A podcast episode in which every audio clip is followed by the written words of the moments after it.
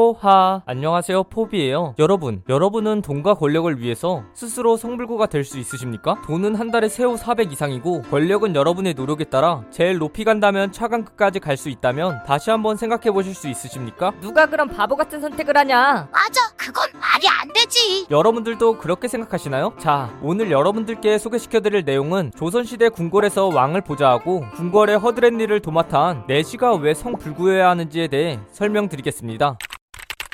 먼저 우리들은 내시라고 하면 왕이 등장할 때 녹색 옷을 입고 얇은 목소리로 주상즈나납시오 하며 등장 부금을 깔아주는 역할을 하는 그저 왕이나 궁궐에 서서 늘 고개를 숙이고 가만히 있는 사람으로 떠올릴 텐데요. 어, 그건 황관 아니었나요? 네, 이렇게 많은 사람들이 황관이라는 직책과 내시를 혼동하는 경우가 있는데요. 사실 내시와 황관은 출신부터 하는 일까지 전혀 다른 직책이에요. 내시는 고려시대 내시라는 직책이 처음 생길 당시에는 엄청난 엘리트들로 명문가 출신의 자제들 중에 학식과 재능을 가진 사람들을 문관으로 선발되어 왕위 행차의 동행, 왕명이 초안 작성, 유교 경전의 강의, 왕실 재정 관리 등 왕과 관련된 일이나 중요한 일들을 하는 사람이 내시였다고 합니다. 또 성불구도 아니었고요. 그럼 황관은 뭐냐고요? 황관은 내시와 똑같이 궁궐에서 일하지만 성불구된 남성들로 여성들의 숙소에 살면서 경호원이나 궁의 자비를 맡아서 하는 하인 정도였다고 하네요. 결론적으로는 내시와 황관은 급이 달랐다는 거죠.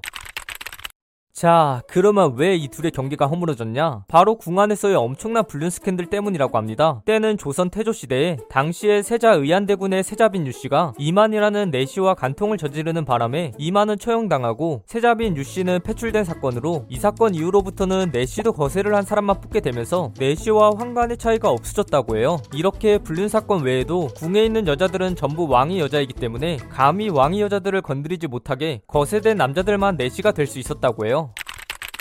그러면 자연적인 사고로 성불구가 되지 않는 이상 지금처럼 의학이 발달한 시대가 아닌 그 옛날에는 어떻게 비뇨기과적인 수술을 시행할 수 있었는지 궁금해 하실 텐데요. 이 당시 거세 방법으로는 8세 전후의 남자아이의 고환을 명주실이나 머리카락으로 묶어서 피가 통하지 않게 묶은 다음 괴사를 시켜서 떨어져 나가게 하거나 칼로 고환을 자르고 요도에 새꼬챙이를 꽂아 말려 들어가지 않게 하는 방법을 썼다고 해요. 혹시 너희는 어떤 방법을 선택할래? 어, 저는 지금이 좋습니다. 나는 집이나 지킬래. 너무 아플 것 같아요. 맞습니다. 거세하는 수술은 너무나 아팠다고 합니다. 그래서 보통 비 오는 날 거세를 많이 했다고 하는데 그 이유가 빗바람 소리나 천둥 소리로 고통에 몸부림치는 소리를 묻히게 하려 했다는 거죠. 그리고 칼로 자르는 방법은 과다출혈이나 염증, 소변 구멍이 막히는 부작용으로 치사율이 70%에 달해서 앞선 방법을 더 선호했다고 합니다. 그래도 불행 중 다행인 건 중국의 내시들은 조선의 내시와 달리 음경과 고환을 전부 잘라냈다고 하네요. 으 악, 듣기만 해도 아프다. 이렇게 고환을 잘라내고 입궁한 내시들은 자신의 이름이 적힌 항아리에 거세한 고환을 보관하였었는데 이를 약물단지라고 불렀답니다. 그리고 나중에 자신이 죽게 되면 항아리에서 자신의 고환을 꺼내 다시 봉합한 뒤 장례를 치렀는데 그 이유가 고환을 접합시켜 관에 넣어야 다시 사람으로 환생할 수 있다는 믿음 때문이었다고 하네요. 그래서 이 약물단지를 보물처럼 정말 소중히 다뤘다고 하죠.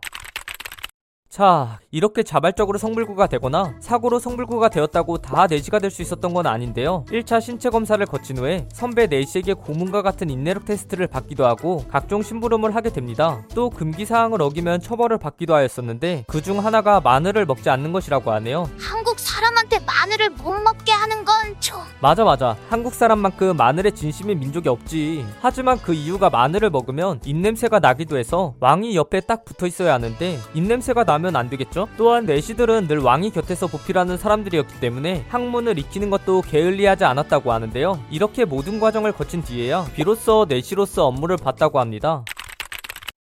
그럼 도대체 왜? 왜 조선시대 때 사람들이 남자의 길을 포기하며 이 혹독한 난간을 거치고 내시가 되려 했냐는 것인데요. 그 이유는 생각보다 간단합니다. 바로 출세를 하려는 이유였죠. 당시 조선 백성들의 삶은 너무나 피폐했기 때문에 그런 지옥 같은 삶을 그나마 바꿀 수 있는 방법은 신분 상승의 길밖에 없었고 그나마 신분을 상승시킬 수 있는 가능성이 조금이라도 있는 방법이 거세를 하고 내시가 되어 궁으로 들어가는 것이었습니다. 그래서 굶어 죽기 직전의 백성들이 자신이 아들을 거세시킨 뒤에 내시로 만들어버리는 경우도 있었다고 하는데요. 엄마, 거기에 실은 왜 묶어? 조금만 참으렴 우리 가족이 먹고 살려면 이 방법밖에 없단다. 아파. 내 목소리가 이상해. 아들, 이제 궁에 가서 꼭 내시가 되렴. 그래서 우리 가정을 일으키려무나. 아마 이런 상황들이 많았을 거예요. 하지만 조선시대에는 신체 발부 수지 부모, 즉 부모님께서 물려주신 몸을 소중히 여기라는 말이 있어서 남자들도 머리카락을 자르지 않았다고 해요. 그럼에도 출세와 가족의 봉양을 위해 스스로 거세를 당하거나 부모가 금쪽 같은 아들을 거세를 시킨다는 건 그만큼 백성들이 먹고 살기가 힘들었었다는 것을 알 수 있어요. 드라마나 영화에서 늘 녹색 옷을 입고 왕이 옆을 지키던 내시들, 가끔 악당들이 칼한 방에 픽픽 쓰러져가는 NPC 정도로 취급받던 내시. 하지만 그들은 사실 죽음을 각오하고 남자의 길을 포기하는 이유가 가족들을 위해서였음에 진정한 조선의 남자들이 아니었나 생각이 듭니다. 그럼 포바